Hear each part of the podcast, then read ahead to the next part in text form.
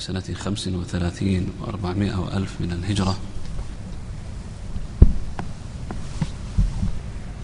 مع شيخنا الفاضل خالد بن عبد الرحمن حفظه الله تعالى ووفقه وسدده. أعوذ بالله السميع العليم من الشيطان الرجيم من همزه ونفخه ونفثه. وأتموا الحج والعمرة لله.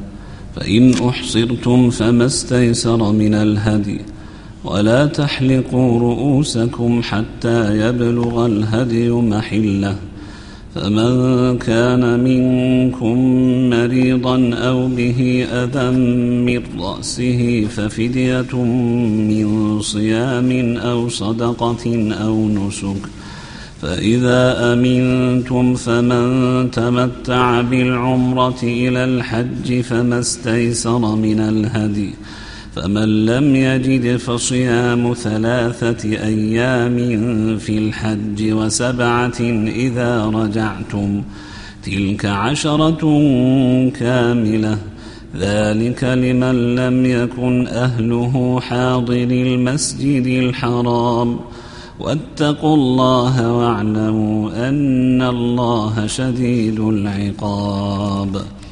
الحج أشهر معلومات.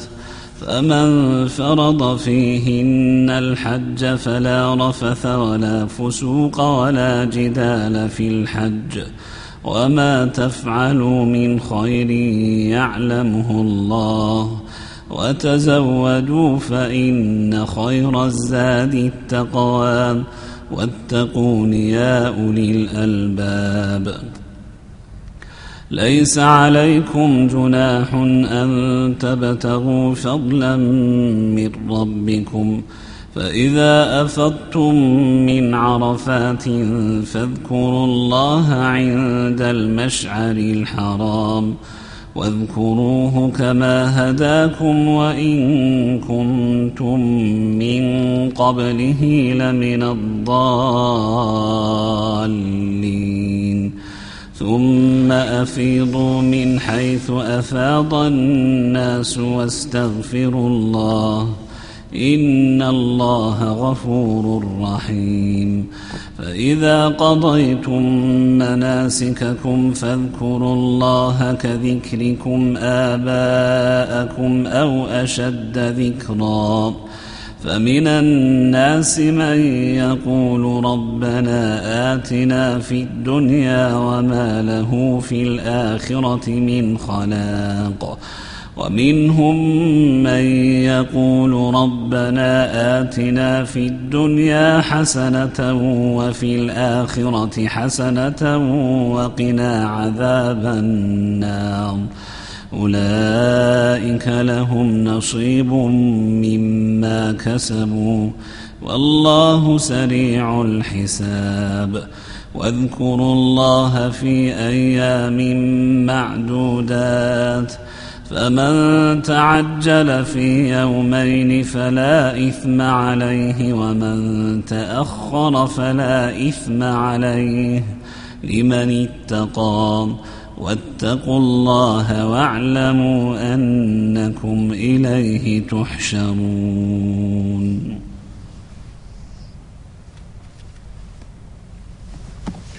جزاك الله خيرا. الحمد لله رب العالمين وصلى الله وسلم على نبينا محمد وآله وأصحابه أجمعين أما بعد. وصلنا إلى هذه الآيات المباركات وهي من ابتداء قوله تبارك وتعالى وأتموا الحج والعمرة لله. فبعد أن ذكر الله تبارك وتعالى في الآيات قبل ذلك ما يتعلق بالأهلة فقال جل وعلا يسألونك عن الأهلة قل هي مواقيت للناس والحج.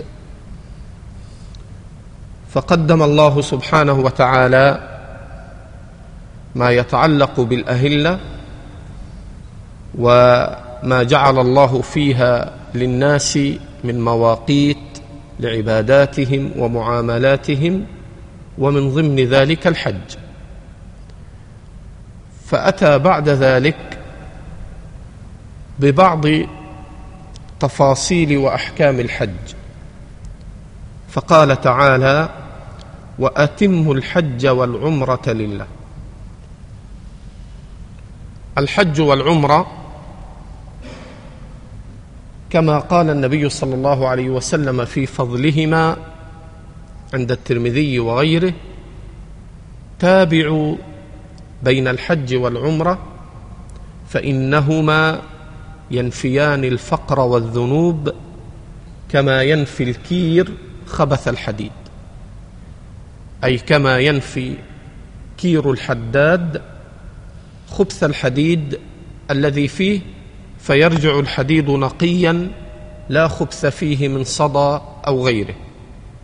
كذلك المتابعة بين الحج والعمرة. وقد اتفق العلماء وهو من المعلوم بالدين بالضرورة على أن الحج ركن من أركان الإسلام الخمسة. لمن استطاع إليه سبيلا.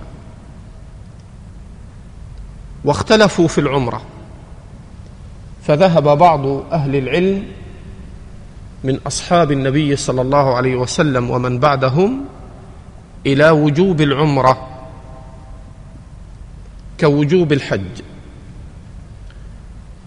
وذهب آخرون إلى أنها مستحبة.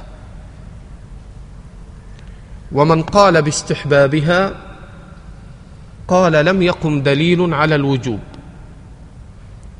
ومن قال بالوجوب وهو المنقول الثابت عن ابن عمر وعن ابن عباس رضي الله عنهما من أصحاب النبي صلى الله عليه وسلم بأن العمرة واجبة. وهؤلاء اختلفوا. ما المراد بقوله وأتموا؟ فالذي لم ير وجوب العمرة. قال الآية حجة على أن من شرع في العمرة وجب عليه إتمامها. إذا ابتدأ وأحرم بالعمرة يجب أن يتم. قالوا ولكن الآية لا تدل على وجوب إنشاء العمرة وإنما تدل على أن من شرع بالحج أو العمرة يجب أن يتمهما. ومن قال بأن قوله واتموا دليل على الابتداء والإنشاء.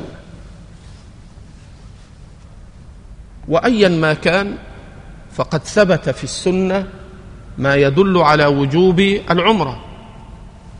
ومن ذلك ما رواه الإمام البيهقي وغيره أن رجلا أتى النبي صلى الله عليه وسلم فقال يا رسول الله إن أبي لا يستطيع الحج ولا العمرة. فقال حج عن أبيك واعتمر. قال الإمام أحمد لا أعلم حديثا في إيجاب العمرة أجود من هذا الحديث. وثبت عند ابن ماجه فيما صحح الإمام الألباني وغيره من حديث عبد الله بن عمر رضي الله عنهما أن النبي صلى الله عليه وسلم قال في حديث جبريل حين سئل عن الإسلام قال أن تشهد أن لا إله إلا الله وأن محمدا رسول الله وتقيم الصلاة وتؤتي الزكاة وتصوم رمضان وتحج البيت وتعتمر. وتحج البيت وتعتمر. وهذا أخرجه ابن ماجه وابن خزيمة وابن حبان وغيرهم وهو حديث صحيح وهو من أدل الأحاديث على وجوب العمرة. وقد قال الإمام البخاري في صحيحه باب وجوب العمرة. ثم علق عن ابن عمر أن ابن عمر قال ما من أحد من خلق الله إلا وعليه عمرة واجبة. وثبت عن ابن عباس رضي الله عنهما أنه قال إنها لقرينتها في كتاب الله. إلى غير ذلك من الأدلة الدالة على وجوب العمرة كوجوب الحج. وفي قراءة والعمرة قراءتان عند أهل العلم. القراءة الأولى هي قراءة النصب واتموا الحج والعمرة لله. ووجه إعراب هذه القراءة واضح. فاتموا فعل أمر مبني مبني على حذف النون لأن مضارعه من الأفعال الخمسة والواو فاعل والحج مفعول به والواو عاطفة والعمرة معطوفة على الحج وهو المفعول به فالعمرة على هذا الوجه منصوبة لأجل هذا. وهناك قراءة أخرى وهي بالضم وأتم الحج والعمرة لله. وعلى هذه القراءة يبقى ما تقدم من الإعراب كما هو والحج هنا مفعول به والواو واو الابتداء والاستئناف فاستؤنف كلام جديد والعمرة مبتدأ. لله الجار والمجرور متعلقان بمحذوف خبر. أي والعمرة كائنة أو حاصلة أو مؤداة لله. فهذا وجه الإعراب على قراءة الضم وهي وأتم الحج والعمرة لله. قال تعالى فإن أحصرتم فما استيسر من الهدي. الحصر في لغة العرب المنع.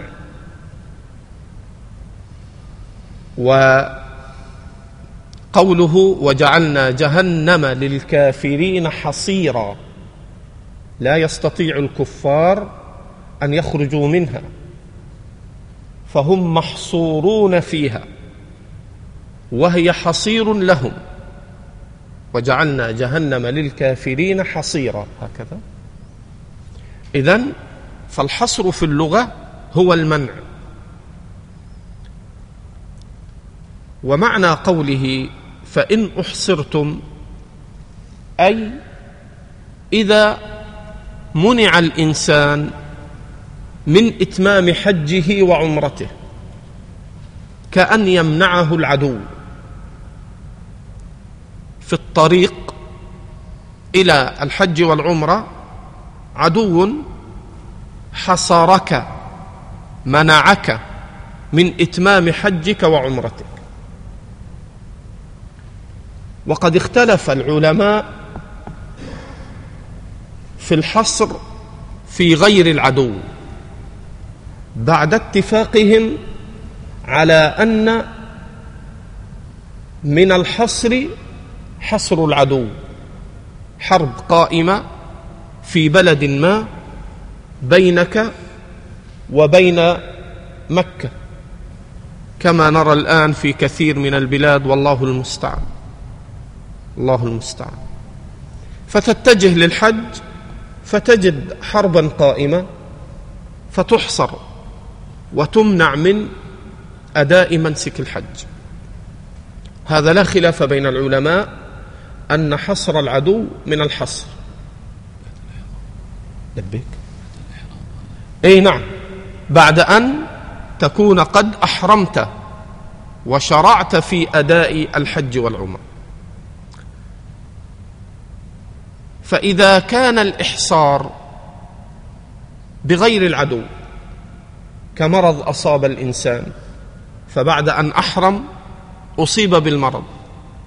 فأحصره المرض ومنعه المرض من إتمام حجه وعمرته. فاختلف العلماء في غير إحصار العدو.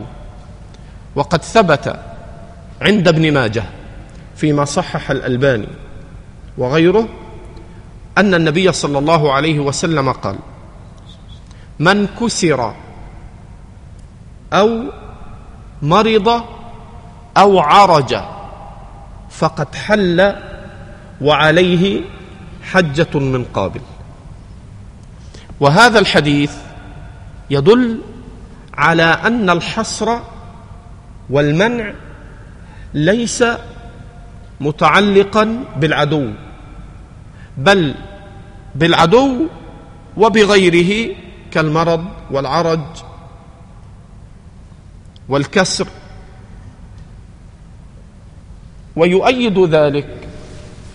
ما جاء في الصحيحين من حديث ضباعه بنت الزبير. أتت النبي صلى الله عليه وسلم قالت يا رسول الله إني أردت الحج ولا أراني إلا شاكية. فقال صلى الله عليه وسلم حجي واشترطي. إن حبسني حابس فمحلي حيث حبستني. فأمرها النبي صلى الله عليه وسلم أن تشترط في الحج. ما الذي يترتب على هذا الشرط؟ الذي يترتب عليه أنها إن أحرمت للحج والعمرة واشترطت ثم ما استطاعت أن تكمل فإنه لا قضاء عليها لا في حج ولا في عمرة. إلا إذا كان عليها حجة إلا إذا كان عليها حجة الإسلام. وأما إذا لم تشترط فذهب الإنسان ليحج أو ليعتمر فحصر ومنع لمرض أو غيره ولم يشترط. فحينئذ إذا لم يشترط فعليه حجة وإن كان قد حج حجة الإسلام. إذا فالاشتراط يسقط عنك القضاء. ما دمت قد أديت حجة الإسلام من قبل. وأما إذا لم تشترط فلا يسقط عنك القضاء. وإن حججت حجة الإسلام فيجب أن تقضي هذه الحجة التي فاتتك للعذر. قال تعالى فإن أحصرتم فما استيسر من الهدي.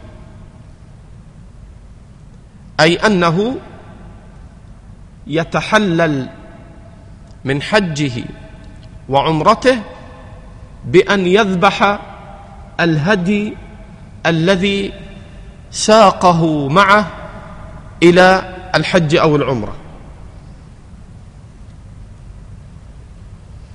قال تعالى ولا تحلقوا رؤوسكم حتى يبلغ الهدي محله. يعني لا يتحلل ولا يحلق رأسه المحصر إلا بعد أن يبلغ الهدي الكعبة وأن يبلغ محله ومحل الهدي الكعبة في مكة فهو خارج مكة لأنه أحصر لم يستطع أن يصل إليها. فإن تيسر له أن يبعث الهدي مع غيره كرجل كسر أو مرض فلم يستطع أن يصل بهديه إلى مكة. فيرسل هديه مع رفقته وجماعته حتى يوصلوه إلى مكة ويبقى غير متحلل بالحلق حتى يبلغ الهدي محله إن تيسر ذلك.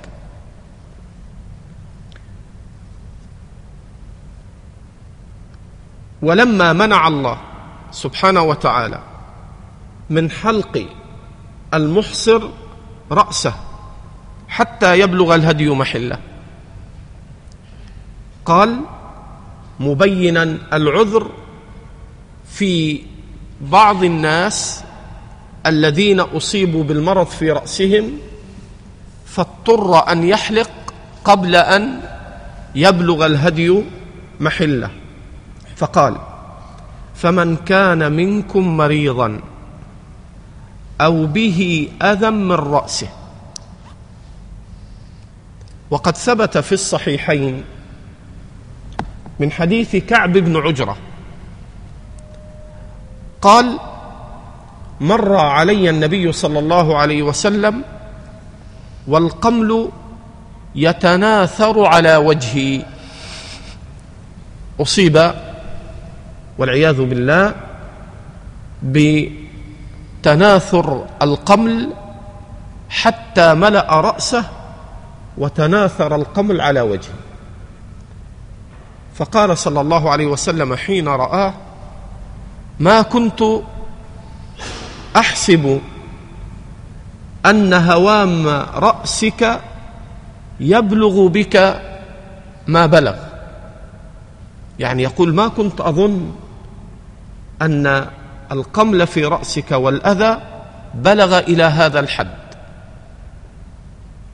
قال كعب فنزلت الآية فمن كان منكم مريضا أو به أذى من رأسه. وتقدير الكلام دل على محذوف علم من سياق الكلام.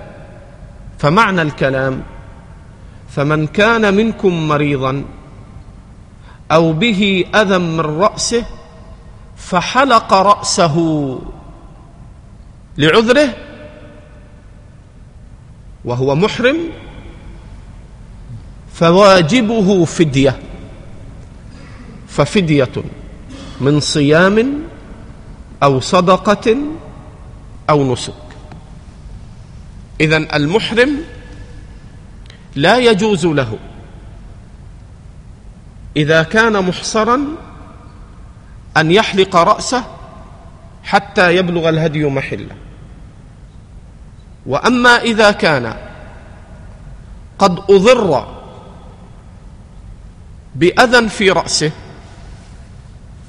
ولم يبلغ الهدي محله فهو معذور فله أن يحلق ولكن عليه الفدية. كذلك المحرم الذي لم يحصر وأدى منسك حجه وعمرته. فلا يجوز له أن يحلق حتى ينهي حجه وعمرته.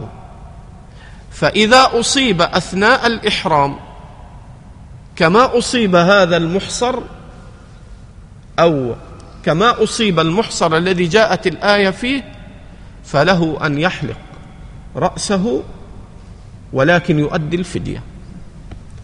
وهذا فيه دليل واضح على أنه يحرم على المح على المحرم أن يحلق رأسه أو يقصر إلا بعد انتهاء منسك حجه وعمرته.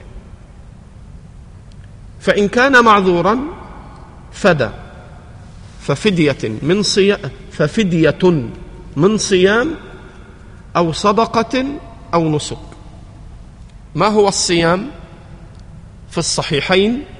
قال النبي صلى الله عليه وسلم لكعب بن عجرة صم ثلاثة أيام. عوض عن ارتكاب المحظور أنه حلق رأسه للعذر. طيب الصدقة؟ قال أو أطعم ستة مساكين طعاما نصف صاع لكل مسكين. فهو مخير بين الصيام وبين الصدقه إما أن يصوم ثلاثة أيام فدية عن حلقه رأسه وإما أن يطعم ستة مساكين لكل مسكين نصف صاع. قال أو نسك. وفي الصحيحين قال له صلى الله عليه وسلم هل تجد شاة؟ فتبين من هذا أن الفدية صيام ثلاثة أيام أو صدقة ستة مساكين لكل مسكين نصف صاع أو نسك بأن ينسك يذبح شاة فهذه الفدية. واختلف الفقهاء هل هذه الفدية على التخيير أم هناك ترتيب يبدأ بشيء فإن عجز انتقل إلى غيره؟ فقال أكثر أهل العلم هذه الفدية على التخيير. قالوا لأن الله تعالى يقول أو صدقة أو نسك. قالوا وأصل معنى أو في لغة العرب التخيير. فتقول إن شئت فكل كذا أو كذا. قالوا فهو مخير بين أن يصوم أو أن يطعم ستة مساكين أو يذبح شاة عوضا عن حلقه للرأس.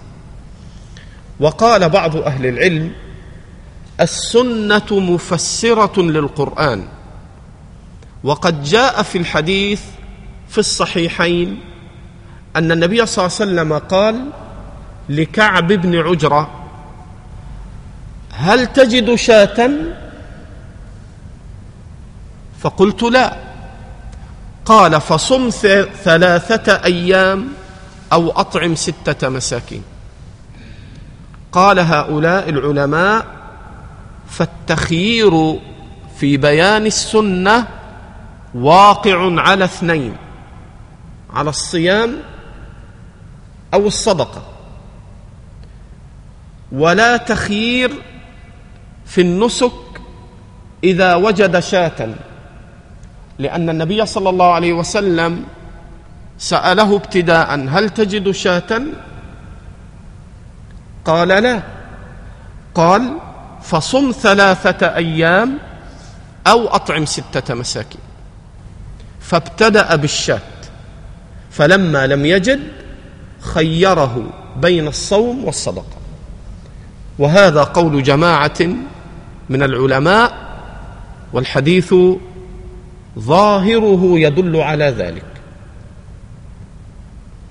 فالحاصل أنه يفعل واحدا من ثلاث عند من رأى أن الفدية على التخيير أو على أصح قولي العلماء فيما دل عليه الحديث يبدأ بالشاة فإن لم يجد فهو مخير بين الصيام أو الصدقة.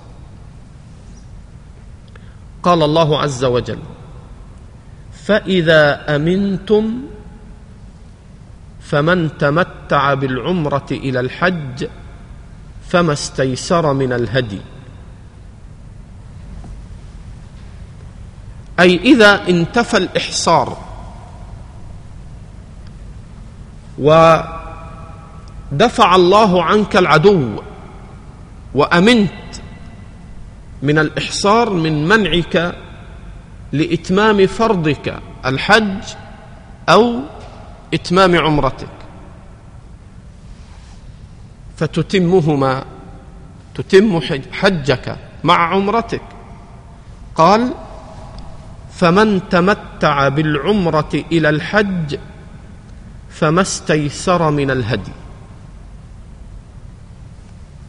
من تمتع بالعمرة إلى الحج قرن في أدائه النسك بين العمرة والحج. إما حج قران وإما حج تمتع لأن الحج على ثلاثة أنواع حج التمتع أن تقرن بين الحج والعمرة وأن تتحلل بينهما. هذا حج التمتع وحج القران. أن تقرن بين الحج والعمرة ولا تتحلل بينهما ولا تتحلل بينهما. وهذا حج القران. القسم الثالث الإفراد. أن تفرد الحج دون عمرة. فمن جمع بين الحج والعمرة فتحلل بينهما متمتعا أو جمع بين الحج والعمرة ولم يتحلل بينهما قارنا فإنه يلزمه الهدي فالقارن والمتمتع عليهما الهدي.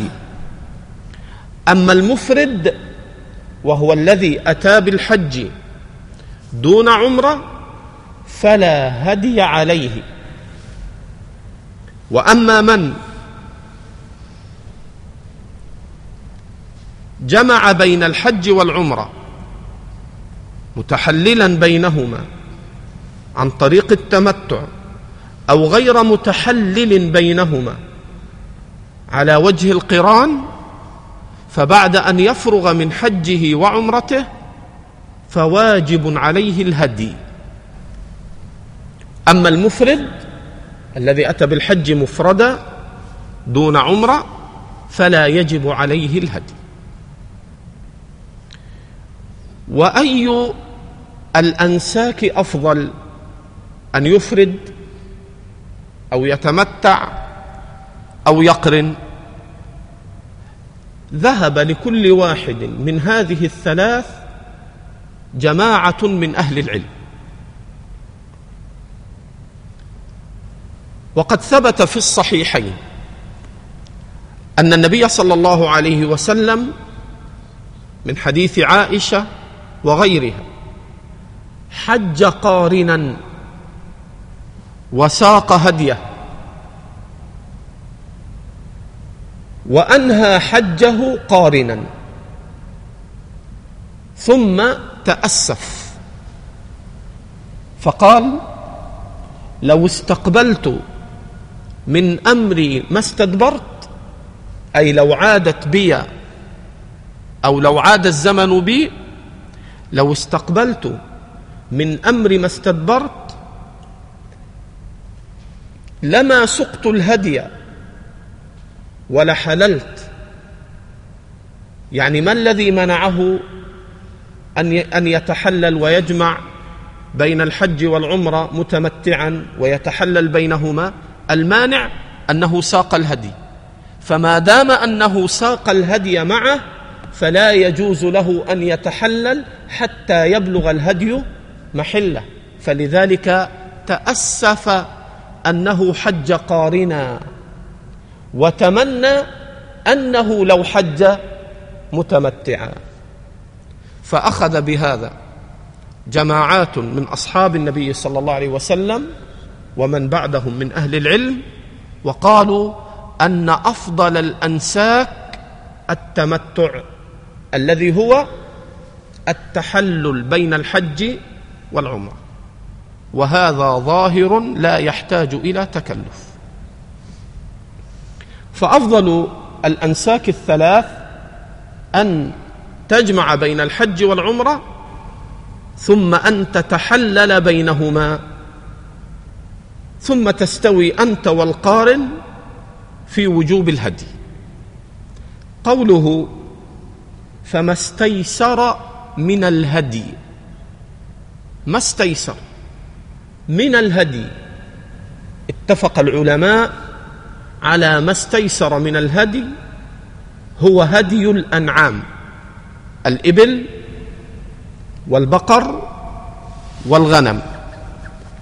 أي ذلك فعلت فقد حصل الهدي. قد يحصل الهدي بنحر الإبل بأن تهدي إبلا أو تذبح بقرا أو تهدي غنما.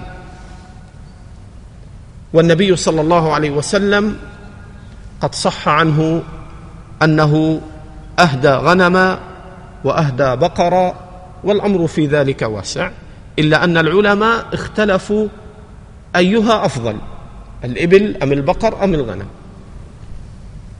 قال الله جل وعلا فمن تمتع بالعمرة إلى الحج فما استيسر من الهدي. فمن لم يجد القارن والمتمتع. أما المفرد فليس عليه هدي. فمن لم يجد من لم يجد هديا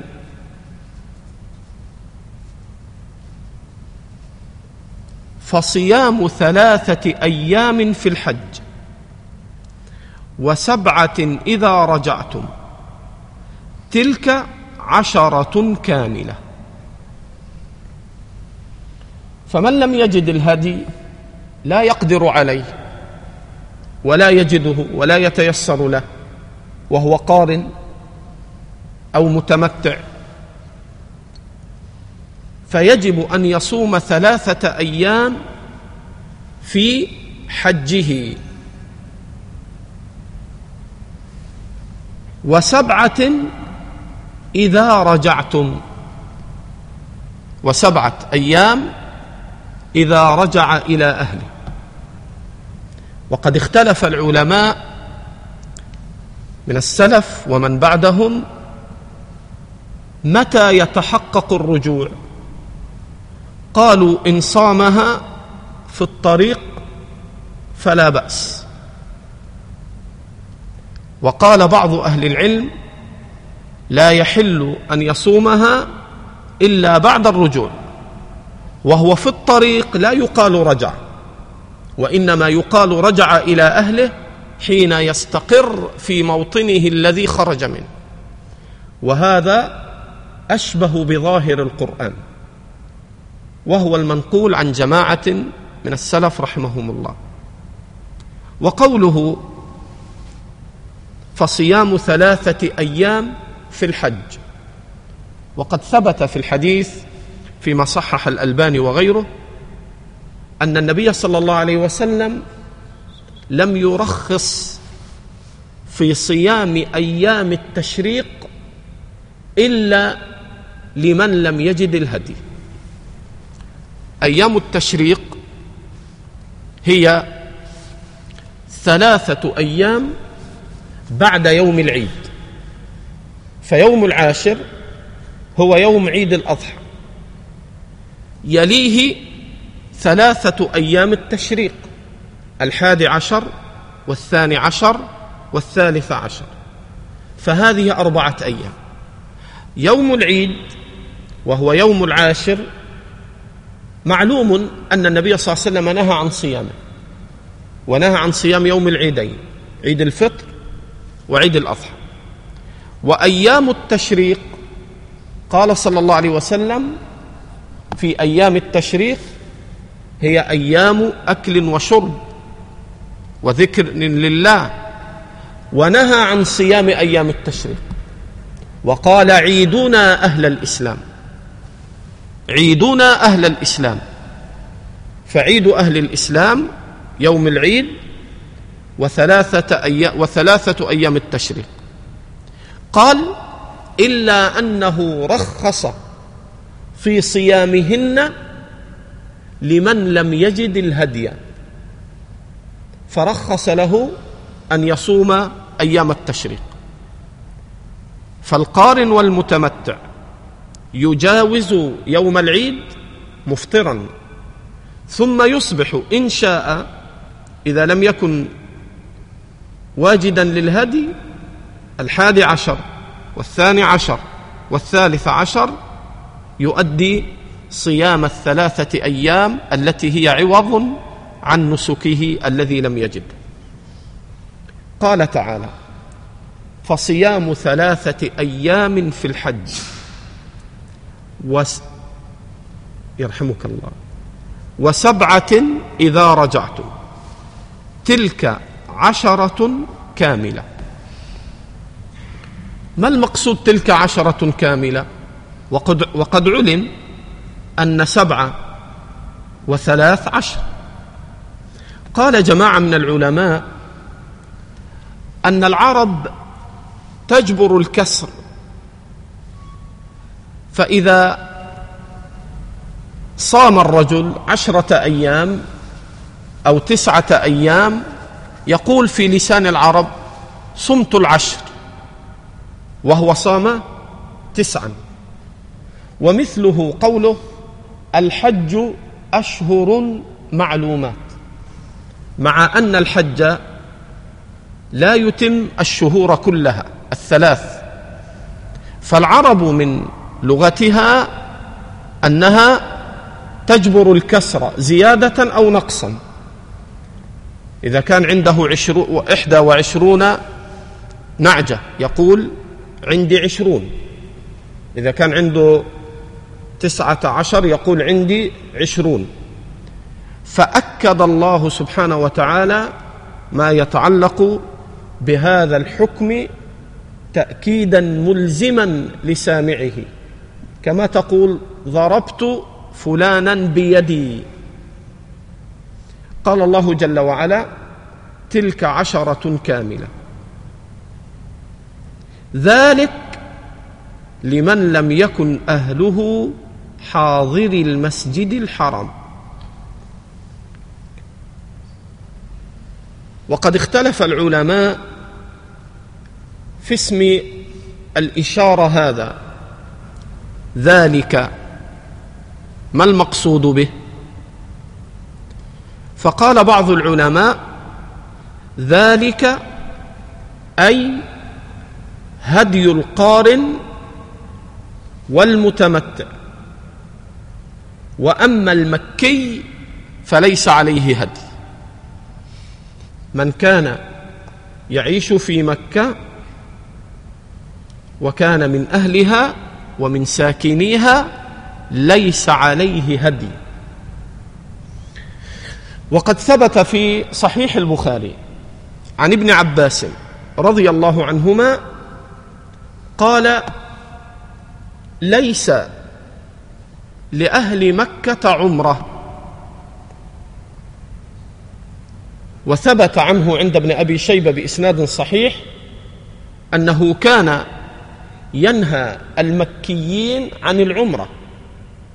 ويقول فإن أبيتم فاخرجوا إلى الحل واجعلوا بينكم وبين البيت واديا. فكان جماعة من المكيين يزاحمون الحجيج. يأتي الحجيج لأداء الحج والعمرة. فيأتي المكيون يزاحمونهم في العمرة. فكان ابن عباس يقول لا عمرة لمكي. ما معنى لا عمرة لمكي؟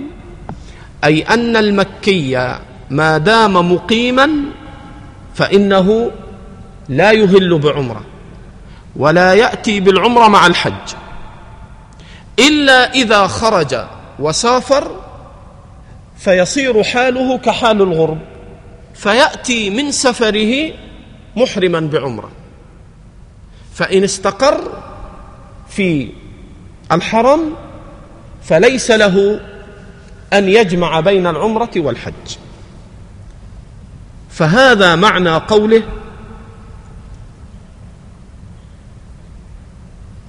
فمن تمتع بالعمرة إلى الحج من غير المكيين. وهذا قول ابن عباس كما رواه البخاري عنه وكما جاء عند ابن أبي شيبة عنه وهو إخبار عن الحال لا كما ظن بعض بعض الفقهاء أنه اجتهاد. فقالوا المكي في جمعه بين الحج والعمرة كغيره. قالوا وابن عباس اجتهد. وهذا في الحقيقة غفلة عن أمرين.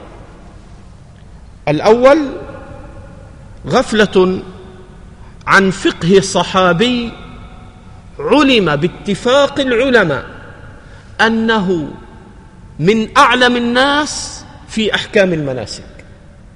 هذا واحد. ثم غفلة أن ابن عباس يتكلم عن حال رآها وعايشها مع النبي صلى الله عليه وسلم وأصحابه. فإن ابن عباس كان مكيا وعاش في مكة دهرا وكان مفتي المسلمين في الحج. ثم استقرت وفاته في الطائف وقبره معروف في الطائف إلى يومك هذا رضي الله عنه. فهو يخبر عن حال الصحابة أنهم ما كانوا يجمعون بين الحج والعمرة أعني المكيين. فمن وسع في هذا الباب فقد غفل عن هذا الفقه والتفسير الذي قاله ابن عباس من هذين الوجهين. والحاصل أن قوله تعالى فمن تمتع بالعمرة إلى الحج أي ذلك التمتع لمن لم يكن أهله حاضر المسجد الحرام. ذلك التمتع لغير المكيين كما قال ابن عباس رضي الله عنهما. أما من كان من المكيين فليس له إلا العمرة التي من السفر أو أن يهل بالحج دون أن يقرن بين الحج والعمرة. قال سبحانه وتعالى ذلك لمن لم يكن أهله حاضر المسجد الحرام. وقد جاء التفاسير عن جمع من الصحابة والتابعين عن بعض الصحابة وجمع من التابعين حاضري لمن لم يكن أهله حاضري المسجد الحرام أي من كان مقيما هو وأهله في الحرم. واتقوا الله واعلموا أن الله شديد العقاب. ختم الآية بالعقاب. ووجه ذلك كما جاء ذهب إليه بعض أهل العلم أنه بين الأحكام الواجبة من وجوب إتمام الحج والعمرة ومن وجوب الهدي ومن تحريم حلق الرؤوس حتى يبلغ الهدي محلة. ومن وجوب الفدية ثم من وجوب الصيام في الحج ثلاثا وسبعا إذا رجع. فكلها أحكام أمر الله عز وجل بها وهي في موضع المشقة. يكون الرجل مسافرا يكون متعبا يظن بماله ففيها مظنة أن يهمل الإنسان بعض هذه الأحكام. فشدد الله عز وجل ورهب عباده فقال واتقوا الله واعلموا أن الله شديد العقاب إذا خالفتم ما أمرتم به. ثم بين الله عز وجل ميقات الحج. وقد قال قبل يسألونك عن الأهلة قل هي مواقيت للناس والحج. فقال تعالى الحج أشهر معلومات. اتفق العلماء على أن أشهر الحج شوال وذو القعدة وعشر من ذي الحجة. هذا ما فيه ما فيه خلاف. لأن في العشر من ذي الحجة يحصل فيه أعظم أو ما هو من أعظم أركان الحج طواف الإفاضة إلى غير ذلك من المناسك الواجبة. واختلفوا هل يستمر ذلك من أشهر الحج ذي الحجة كله أم لا؟ وقد نقل بعض أهل العلم قالوا أجمع العلماء على من أخر طواف الإفاضة إلى آخر ذي الحجة أن له ذلك واحتجوا بهذا على أن ذي الحجة كله يدخل في أشهر الحج. المقصود؟ ما المقصود من أشهر الحج؟ فمن فرض فيهن الحج. انتبه. فمن فرض فيهن الحج. فالآية ظاهرة. أنه لا يجوز لك أن تحرم بالحج قبل أشهر الحج. لا يجوز أن تحرم بالحج في شعبان. لأنك فرضت الحج في غير أشهره. وأشهر الحج مبتدأ بالاتفاق من شوال. فإذا أنت أحرمت بالحج في شعبان فلم تفرض الحج فيهن أي في أشهر الحج. ولذلك اختلف العلماء في من أحرم قبل أشهر الحج. فقال بعض أهل العلم لا حج له. إن لم يعد إهلاله بالحج في الأشهر في أشهر الحج. فإن أتم وقد أحرم في شعبان بطل حجه. وقال آخرون لا بأس. وقد استدل بقوله تعالى فمن فرض فيهن الحج وثبت عن النبي صلى الله عليه وسلم كما يقول جابر في صحيح مسلم خرجنا مع رسول الله صلى الله عليه وسلم في أشهر الحج وقد أحرم فالحاصل كما أن الصلاة لها مواقيت. كذلك الله يقول يسألونك عن الأهلة قل هي مواقيت للناس والحج. فمن قال بأنه يجوز الحج قبل أهلته فقد خالف ظاهر الكتاب. قال تعالى فمن فرض فيهن الحج. طيب لماذا لم يذكر العمرة؟ لأن العمرة لا وقت لها. هناك قال وأتموا الحج والعمرة لله. فلما أتى إلى الأشهر قال فمن فرض فيهن الحج. أما العمرة فالعمرة في كل وقت. وإذا أطلق الحج قد يشمل العمرة. تقول أديت حجة الإسلام وقد كنت قارنا. أو تقول حجزت وقد كنت متمتعا. قال تعالى فمن فرض فيهن الحج فلا رفث ولا فسوق ولا جدال في الحج. جاء عن جمع من السلف كقتادة ومجاهد وغيره لا رفث أي لا جماع. لا يجوز أن يجامع الرجل أهل بيته في الحج. حتى يتحلل. فإن فعل وأتى الرجل أهل بيته وهو محرم بطل حجه باتفاق العلماء. انفسخ حجه باتفاق العلماء. قال تعالى فلا رفث ولا فسوق ولا جدال في الحج.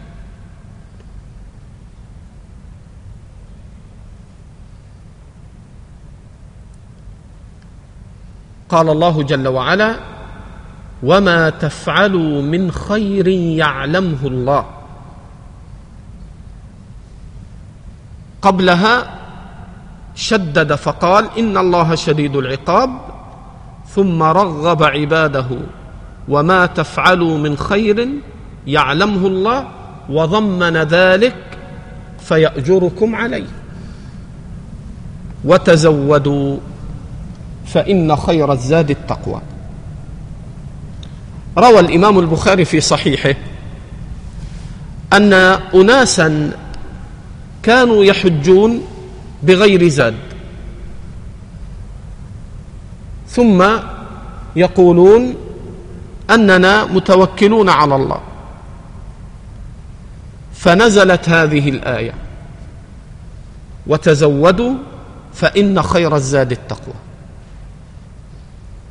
وأنكر على من كان يقصد الحج بغير زاد بحجة أنه متوكل على الله. فأمر الله بالزادين.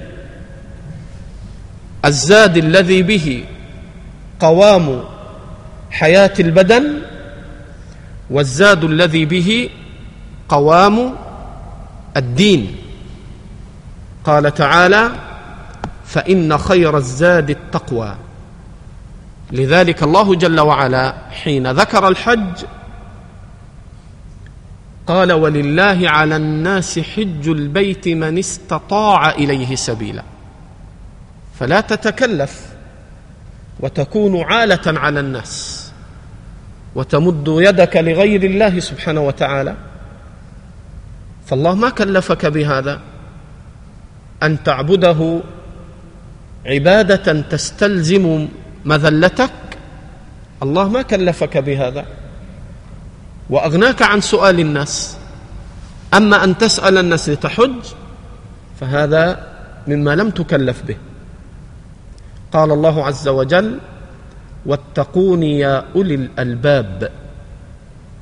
ليس عليكم جناح أن تبتغوا فضلا من ربكم. جاء في صحيح البخاري أنهم كانوا يحجون فيتحرجون من التجارة في موسم الحج.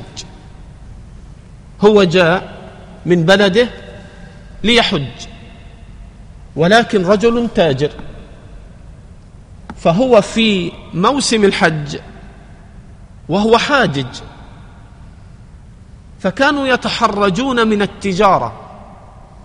قد أجلب من بلدي وأنا مقبل إلى الحج أجلب معي بضاعة. ويكون موسم واجتماع الناس أتاجر. فكانوا يتحرجون من ذلك يرون أنه يتنافى مع العبادة التي يقصدونها ولا يخلطونها بمنفعة. حتى تكون خالصة. فكانوا يتحرجون من التجارة في حجهم. فنزلت هذه الآية ليس عليكم جناح أن تبتغوا فضلا من ربكم. ما الذي يمنع؟ أنت رجل تؤدي فريضة الله ثم أثناء الفريضة تيسر لك بيعا وشراء وتجارة. وأنت مؤد لما افترض الله عليك. فهذا مما أشار كتاب الله عز وجل إلى التوسعة فيه. قال الله جل وعلا ليس عليكم جناح أن تبتغوا فضلا من ربكم. بل إن الآية فيها إشعار باستحباب ذلك لمن كان يعانيه وكان من طبعه كالتجار وغيرهم فسماه فضلا من ربكم فهذا من نعمة الله سبحانه وتعالى عليه. وفيه أن الإنسان لا تلهيه عبادته أن يقوم بمصالح حياته. ولذلك جاء عن النبي صلى الله عليه وسلم في الحديث الصحيح كفى بالمرء إثما أن يضيع من يعول. كفى بالمرء إثما أن يضيع من يعول. قال الله جل وعلا فإذا أفضتم من عرفات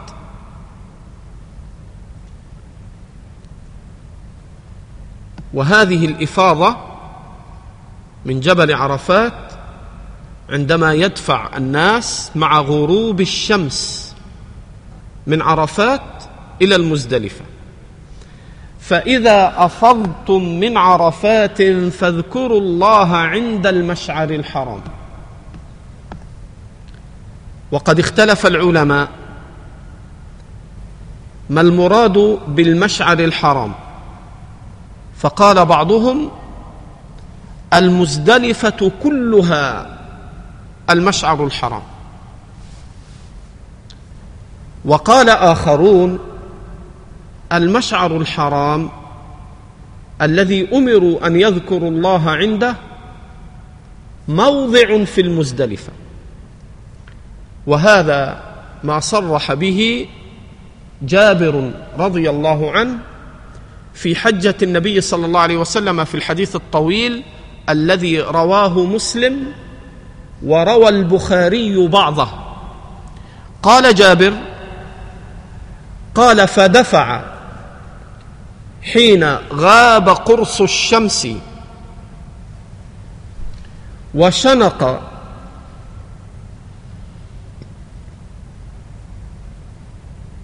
حبله في القصواء حتى أتى مزدلفة.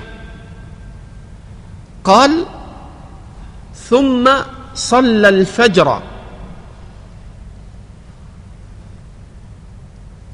حتى أتى المشعر حتى أتى المشعر الحرام فما زال واقفا يدعو ويذكر حتى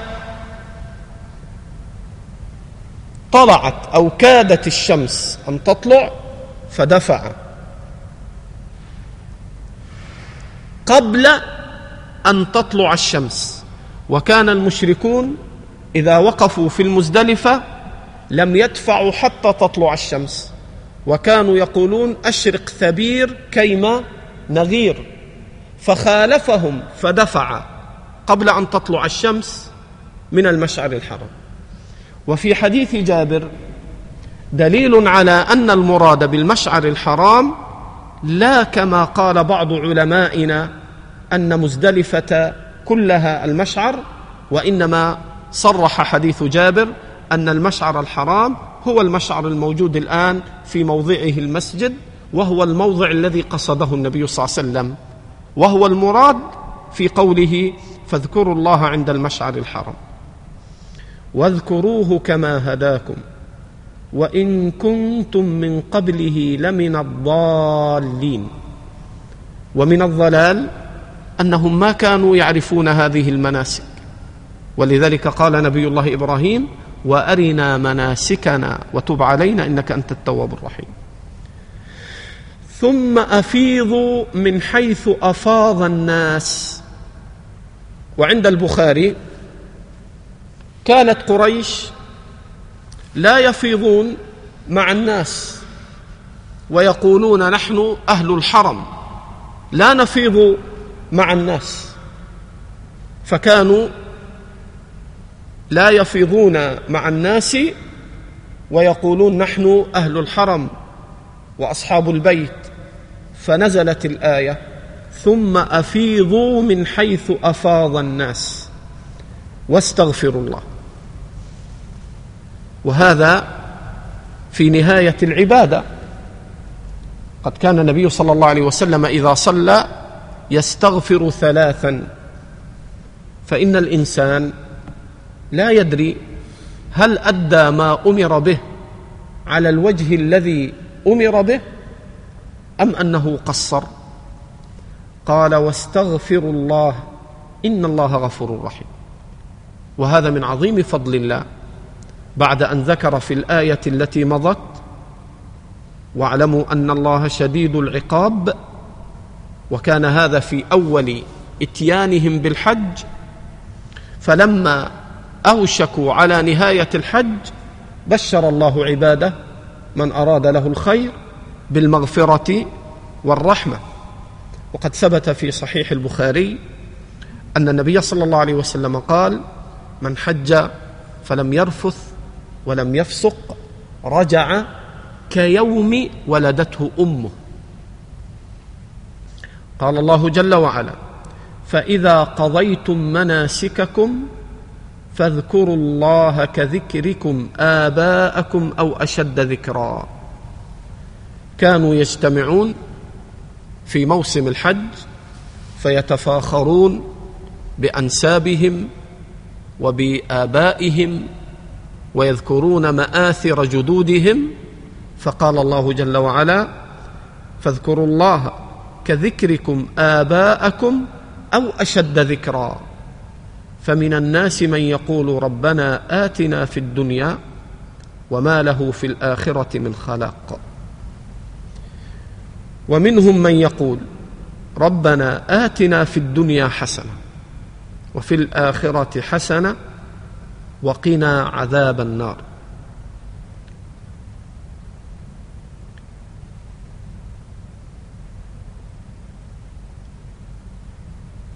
أولئك لهم نصيب مما كسبوا والله سريع الحساب.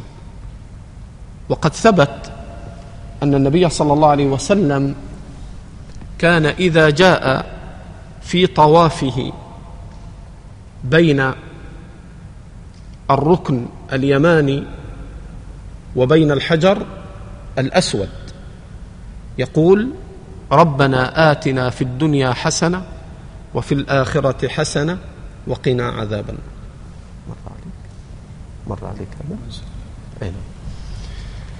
أنا أتثبت من أخي لأنه كأني ارتبت. فكان صلى الله عليه وسلم إذا وصل بين الركن اليماني وبين الحجر الأسود في طوافه كما صححه الألباني وغيره يقول هذا الدعاء.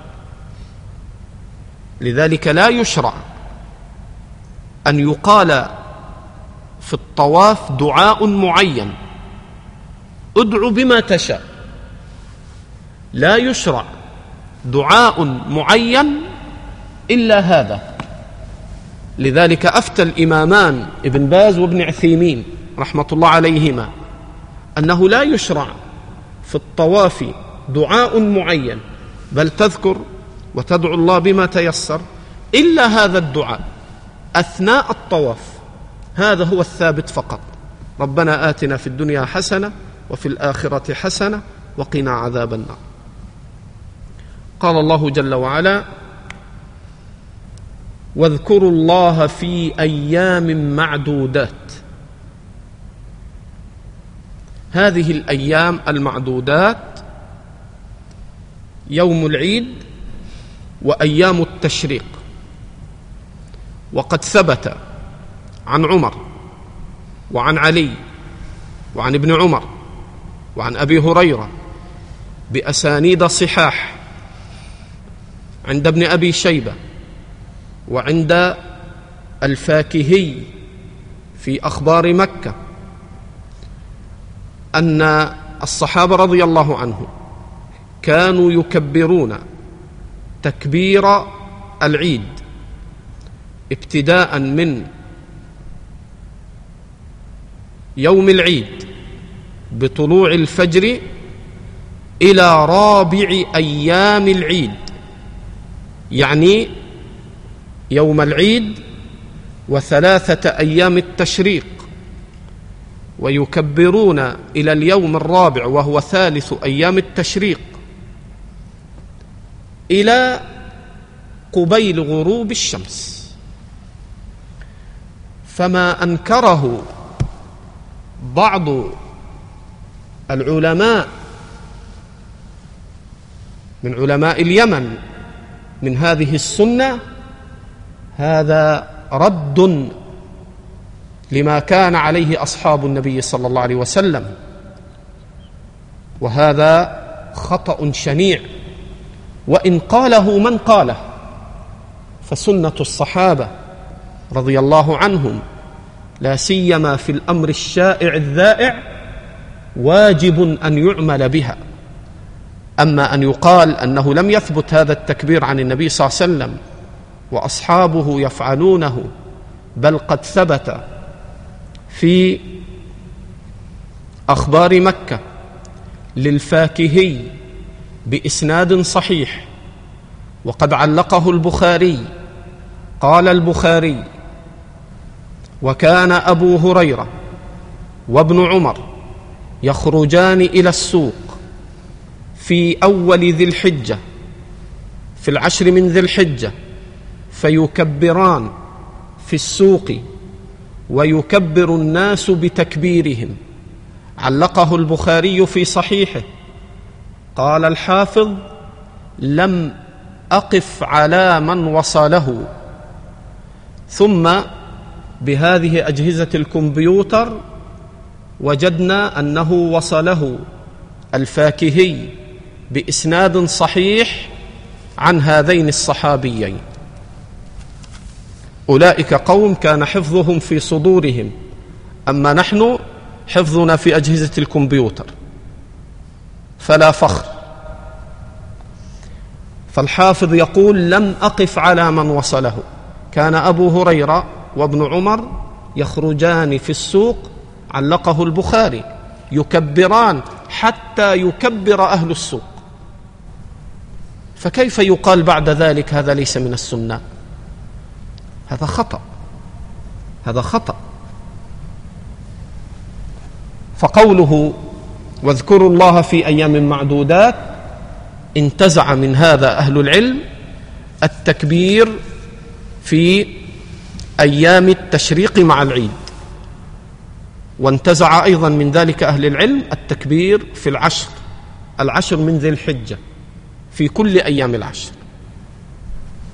قال الله جل وعلا واذكروا الله في أيام معدودات فمن تعجل في يومين فلا إثم عليه ومن تأخر فلا إثم عليه لمن اتقى. هذه أيام منى وهي ثلاثة أيام بعد يوم العيد. فلك أن تتعجل ولك أن تتأخر. ما معنى أن تتعجل؟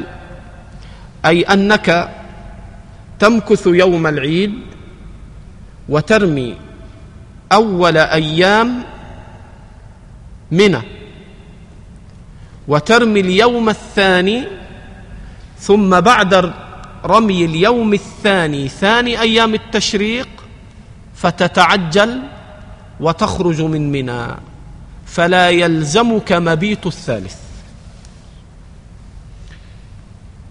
والتأخر هو الذي فعله النبي صلى الله عليه وسلم.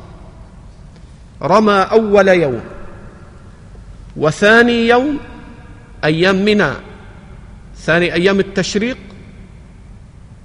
وثالث يوم ثم نفر في اليوم الثالث بعد أن رمى عليه الصلاة والسلام. هذا ما يتعلق بالتعجل والتأخر. فعلى التعجل ترمي السبع الأولى يوم العيد والثاني واحد وعشرين والثالث واحد وعشرين مع يوم العيد.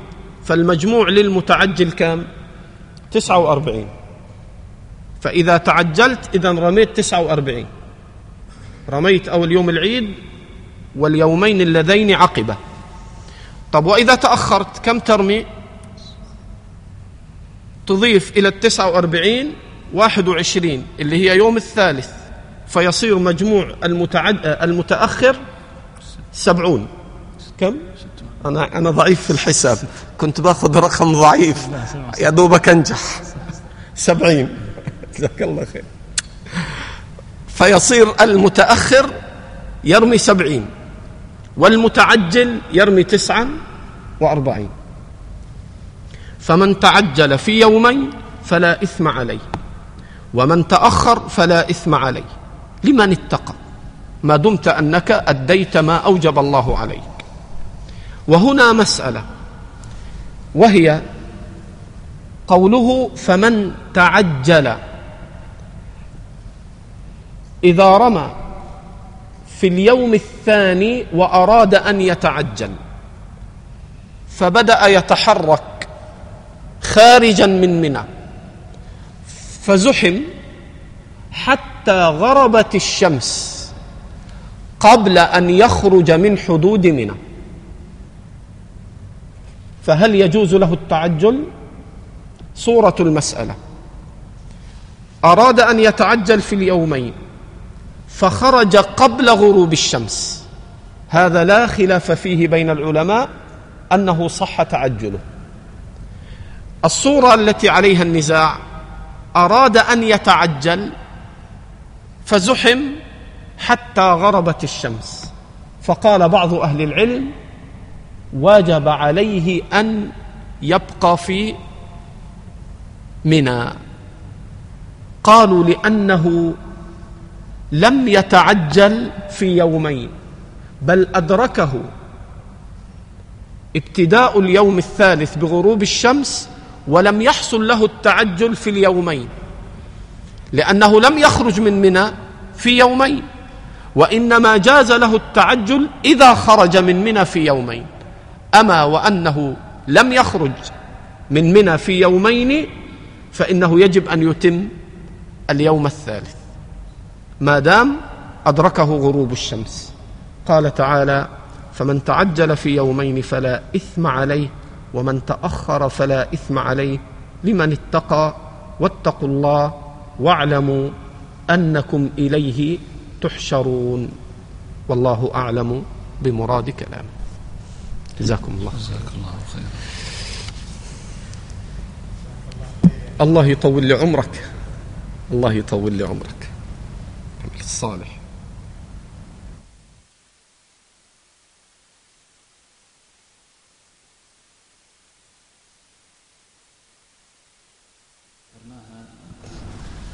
تغير الحال والمقام.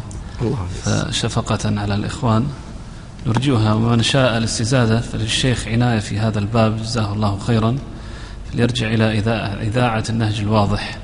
قد شرح باب أو كتاب الحج من بلوغ المرام والأشرطة فيه فليرجع إليها.